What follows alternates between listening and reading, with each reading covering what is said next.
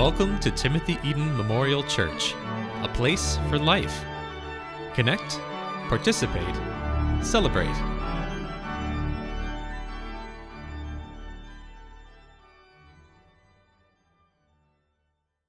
Not too many of you arrived this morning wondering how to conduct yourselves on the battlefield. My Tuesday Bible study meets to get us all ready for Sunday morning, and one of the participants asked last Tuesday, What's all this about war? And I looked around, and I seemed to be the only person under 60. There were several over 90, and I thought, yeah, we don't look like that formidable a fighting force, I admit. Scripture is full of things we wouldn't have put there. That's sort of the point. There are encouraging verses in the Bible, things you would put in needlepoint or on a cat poster. But then there are also lists and censuses and stories that couldn't get a PG 13 rating and genealogies of strangers. When we read the Bible, we're drawn into a story that's not our own and that we couldn't have invented. That's why we're doing this series on strange texts here at TEMC. Most of the stories you hear out there about what life is for are pretty poor. Eh, the implicit claim that you're only as valuable as your purchasing power, that there is no more important story than the one you invent for yourself. Those are consumerist stories, and they're the way to despair. Scripture for all its weirdness, for all its objectionable things, is actually the way to life. In our story for today, the Israelites are about to cross over into the promised land. They've been wandering in the wilderness 40 years, directionless. The previous generation that escaped Egypt has almost all died off, and a new generation has risen, and they are on the edge of glory about to cross the Jordan into the promised land. The only problem is there are already people in the promised land. It will be a struggle, but God will give Israel the land. The story you heard is full of references to the Exodus. It is really God who will fight. Israel has only to stand still. One of the chief criticisms of the Bible that you'll hear is that it's so bloody. Folks especially say this about the Old Testament it's just so warlike and tribalistic. This is a valid concern. God's people have taken stories like the one you heard today and launched crusades with them, the conquest of the Americas. That's one reason churches like ours usually don't read stories like this. How do they help us live better lives? Here's the problem if we ignore stories like that, people still find them. And then they're scandalized by them and don't know how to read them. Now, I worry about the criticism just a little. Most human beings, for most of history, have had to face violence in their immediate neighborhood. We don't. And that's a gift, but it's a rarity. So maybe we shouldn't condemn our ancestors so quickly whose lives were very different. The modern era promised that it would usher in peace. Instead of tribes, we'll have nation states. You'll call that one France or Germany or Bulgaria or whatever. The problem is, those nation states were responsible for more violence in the 20th century than any previous century combined. We human beings are a violent lot. Scripture didn't invent that, but it reflects that and it tells Israel how to conduct herself in the midst of it. Because Israel is supposed to be different than its neighbors, better, a light in the darkness, salt in the food. And this story reflects that difference. Sure, all peoples fight, but Israel fights differently. For example, they're outnumbered. In the first verse that Barb read, when you go out to war against your enemies, and see horses and chariots, and an army larger than your own, do not fear. Horses and chariots are the ancient equivalent of tanks and missiles. Anyone who can help it, seeing a larger and better equipped army, doesn't fight that day. But Israel remembers defeating Pharaoh with no army at all. God did it with the sea. Before the battle, it's the priests who address the people, not any military officers. I'm pretty sure that before the Canadian forces deploy, I'm not the guy you want addressing the troops on strategy. But there it is in Deuteronomy. And we're given four classes of people who don't have to fight at all. If you've completed a house but haven't lived in it, go home. If you've gotten engaged but aren't yet married, go home. If you've planted a vineyard but haven't tasted the fruit, go home. I'm imagining this last one applies to every soldier ever. If you're afraid, go home. I am sure they do not teach this at the Royal Military College in Kingston. How to shrink your army on the eve of battle when you're already outnumbered and outclassed technologically. But it's the Lord who fights, not us. To make that clear, let's reduce our fighting capacity. Otherwise, people might think the battle's up to us and not up to God. A teacher of mine is well known for being a Christian pacifist. Real pacifists are hard to find. People who will do no violence for any reason, not even to protect a weaker neighbor. The easiest way to learn nonviolence is to tell people that you're a pacifist because they immediately want to fight with you. What do you mean? What about Hitler? What are you saying my grandparents were wrong? It's good practice for how not to retaliate. He points out the deck is stacked against him. Find me a good novel or a good movie about peace. You can't do it. Warfare is the theater for our imagination about things like courage and cunning and romance. I think we all long for the spirit of the greatest generation because that age sacrificed for the broader society. What defines our life since then? Going to the mall? Being on your phone? Anyway, my friend's a pacifist because of Jesus, who commands us to love enemies and to return peace for violence instead of harm. And lots of Christians in history have done likewise. Every monk, nun, and priest in the history of the church is also trying to be a pacifist, even if their kings or countries were not. Gandhi and Martin Luther King Jr. changed history with nonviolent resistance.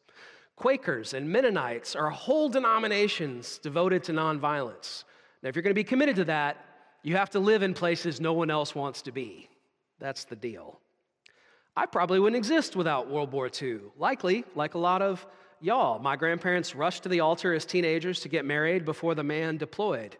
And then he came home four years later and they realized, oh, we were strangers then, we're worse strangers now. And the marriage didn't last. Few of us would be here without someone in our family tree willing to fight. And that's why we put their names on the walls. But look what this text does it hems in violence, it hedges it, places limits on it. When you fight, offer terms of peace first. As Churchill said, jaw, jaw is better than war, war. I think that sounds better with his English accent than with my southern one. Talk until everyone gets bored and you go home. That's been Canadian foreign policy since there was Canada. Then there's this gem of an ecological note, this tenderness at the end of the passage. Did you notice it? Verses 19 to 20. If you besiege a town, making war against it, you must not destroy its trees by wielding an axe. You may take food from them, but you must not cut them down. Are trees in the field human beings that you should lay siege to them? You may destroy only trees that do not produce food. You may cut them down for use in building siege works against the town that makes war with you until it falls. Defend the trees. Don't cut down the fruit bearing trees. The next generation needs to eat. General Sherman in the US Civil War famously said, War is hell. You can't refine it. The thing is, Sherman was wrong. you can forbid the cutting of fruit trees, as happens in Scripture. Sherman himself didn't believe it. Even though he burned and pillaged his way through the South, he didn't murder civilians. He didn't take slaves, he liberated them. Any good soldier knows how you conduct yourself in war is extremely important. Because you have deadly force at your command, you have to know that it's not murder that you're using it for. My pacifist teacher points out that when we called it the war on terror, we honored Osama bin Laden. We called him a warrior, a soldier. He was not, he was a murderer. Language matters. But here's something more troubling in the passage. Interpreters call it one of the most frightening in the Bible. It's called the ban. When Israelites face the people who live in the land, they're to give no mercy, destroy them all. All the people, all the livestock, burn the spoils. This defies ancient warfare. In the ancient world, you went to war to take people's stuff. But there's no spoils after the ban. It's all burned up as an offering to God. We should pause here because this is a horror. But it may not ever have actually happened. Scripture lists the people to be so treated. Um, by the way, just so you know, if I'm unhappy with you, I'll put you on the reading list for texts like this morning. You're welcome, Barb. The Amorites and the Hivites and the Jebusites and the so and soites and the Canaanites. Israel is supposed to deal with these folks that way. Here's the thing they all survived. DNA tests show that the Israelites were basically the same as their neighbors. Israel has to go on dealing with them. In fact, the Bible has frequent commands don't marry them, don't make covenant with them. Uh, why do we need those commands if they don't exist anymore? The point is, they do. And Israel has to deal with them as neighbors. Scripture's winking at us, telling us to read deeper. So, for example, Deuteronomy chapter 7 When the Lord your God gives them over to you and you defeat them, you must utterly destroy them. Make no covenant with them. Do not intermarry with them. Wait a minute, why are you telling us not to make covenant or intermarry someone who we just annihilated? The point is, that didn't happen. Often the Bible will say things like, and Israel killed all the Amalekites. End of chapter. Next chapter. The Amalekites came up for battle. Wait a minute. One verse ago, they didn't exist anymore. They're still there. The language is exaggerated. Like when a sports team wins and says, Hey, we killed y'all. And their opponent says, No, we're, we're still here. In fact, let's play again. Remember, most of the Bible is written by and treasured by defeated people, mistreated people, conquered people. They flex when they write. Remember a time when we destroyed all our enemies, killed everyone? The unspoken part. But we're the ones who are destroyed now, annihilated by Assyria, carted off into exile by Babylon, oppressed by the Romans. It's said so often that we're tempted to think it's true that history is written by the victors, but it's not true. The Bible is written by conquered people. Never forget that. And I wonder if you remember any other scary lists of peoples elsewhere in Scripture. We recently celebrated Pentecost. Jews from all nations gather at Jerusalem. The Holy Spirit descends, and all of them hear about the resurrection in their own mother tongue. The disciples miraculously know how to speak languages they never learned. And so they all say this together, like a responsive reading in the bulletin. We are Parthians, Medes, Elamites, residents of Mesopotamia, Judea, Cappadocia, Pontus, Asia, Phrygia, Pamphylia, Egypt, Libya with Cyrene, visitors from Rome, Jews and proselytes, Cretans and Arabs. See, Barb, it could be worse. They all hear about Jesus' resurrection in the language their mom sang them to sleep in. That's how you conquer a people by the Holy Spirit's power of language. They're not murdered. To read Deuteronomy carefully, they never were. They're won over by Jesus' death and resurrection. Israel is chosen, elected by God, singled out made a teacher's pet. Any of y'all remember being a teacher's pet? It's not very much fun being a teacher's pet, but teachers always choose them. Israel is chosen to bless all the other nations, including us here today. Not many of us here today are Jewish, one or two. Some are married to someone Jewish or have a Jewish child. Bless y'all. Most of us benefit from Israel's election through faith in Jesus Christ. So, my own ancestors were Scottish and Welsh and German and French, pagans, all of them, until they were conquered by Jesus' resurrection.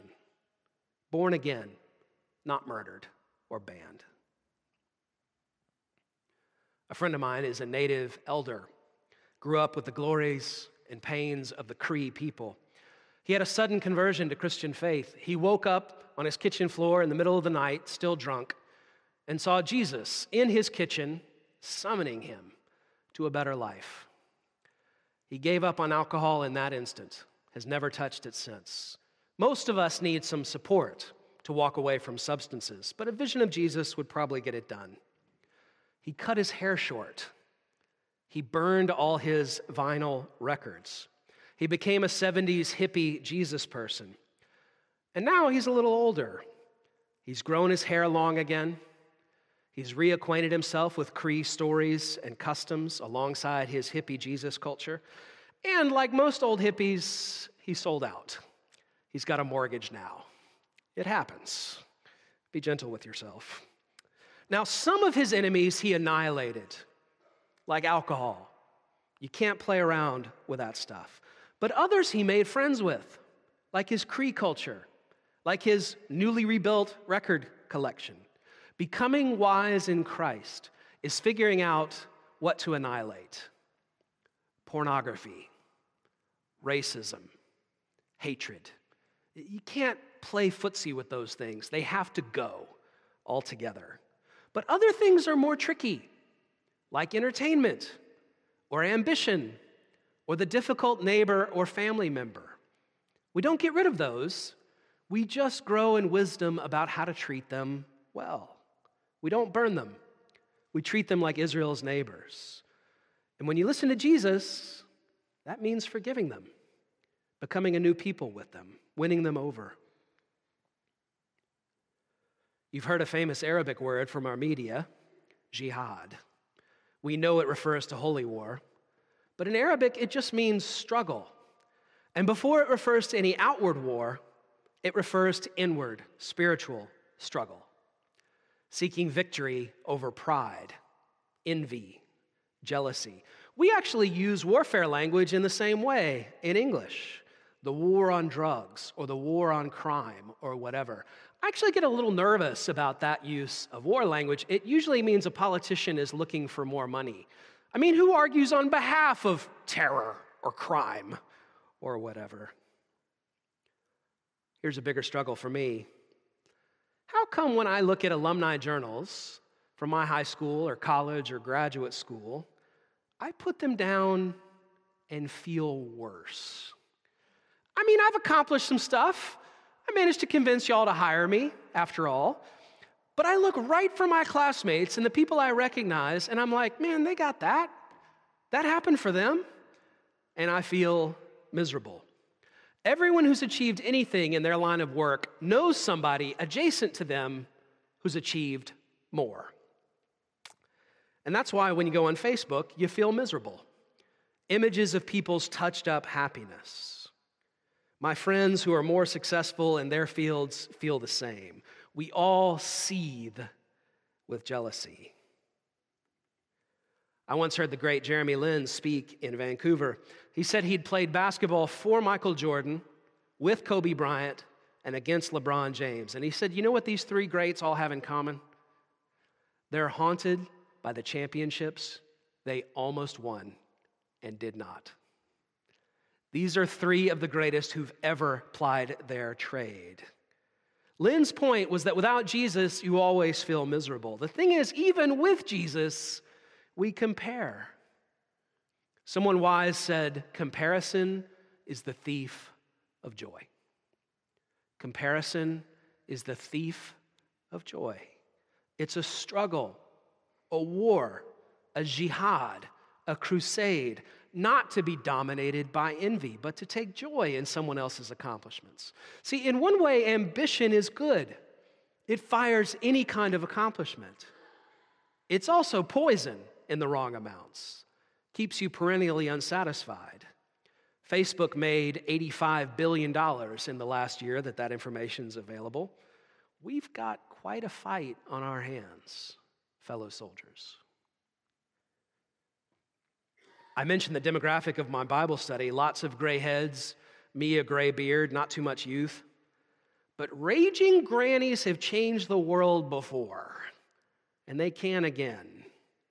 I know we're a little embarrassed about this now, but the temperance movement was led by church ladies. It was about the time women got the right to vote, the 1920s. It's not hard to show the alcohol, the alcohol does so much damage. And so women, newly armed with the vote, wanted their husbands, their sons, their fathers home and not drinking up their paycheck and coming home and being abusive. And their legislators said, Yes, ma'am. Now, prohibition didn't work, sure, but I'm just saying don't underestimate the warrior class of church ladies. In the black church, it's often older women who not only beautify the church, do ministries of mercy outside it, but they also raise grandchildren, other people's and their own. They make money for whole households. A teacher of mine was done with raising children. He and his wife were contemplating empty nesthood and their 16 year old got pregnant. And they said, Well, we've done this before. Let's load up on diapers and formula and wet wipes. And off they went for a new round of parenting. People are aging differently now. It's not that unusual to know people who are north of 100. We've got 80 year olds running marathons. I'm just saying, don't underestimate a room full of gray hair. It can change the world. They might not look like it, but they're warriors of a different sort. Let me finish with Jesus. Good place to start, good place to finish, good place to remain in the middle. He's the center of our Bible. He's the one who shows us how to read it. And He's the one who's utterly cut off, subject to the ban, shown no mercy. All these nations, with their hard to pronounce names, gang up and destroy him leaving nothing behind. But his grave is not his end. He conquers by being conquered. And now he draws all people to himself, not with violence, but with persuasion and love. He is the love that moves the sun and the other stars. And there is nothing harsh in him. So, yes, there is still conquest for us. There's still struggle against everything violent, harsh, comparative, and unkind. And one day, Jesus will have the victory over all of it. Amen.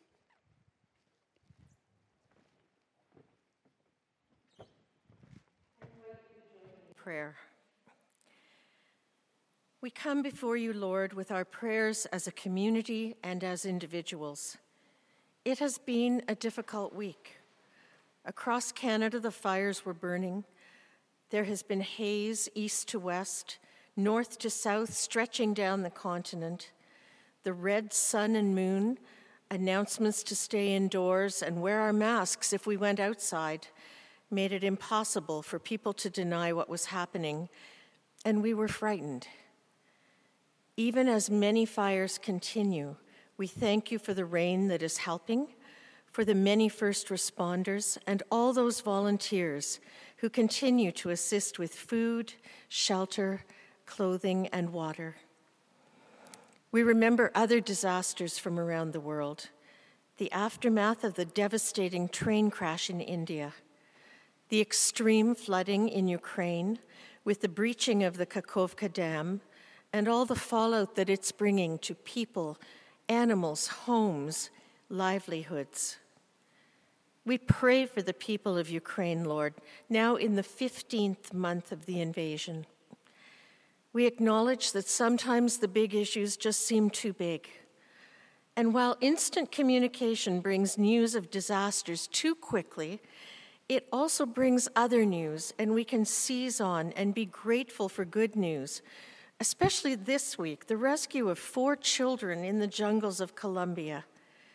And it gives us hope that there are humans who still think it's worthwhile to expend so many resources to find four small human beings. And we know that somehow you were with the children and you were with all those searching, and we thank you. We pray for our own province and city. We continue to pray for wisdom in making the decision of who to vote for as new mayor.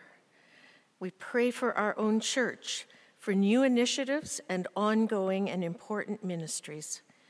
We pray for those among us who are ill, injured, dying, grieving. Join our hearts to work together to further your mission and help us discern as a community what that is.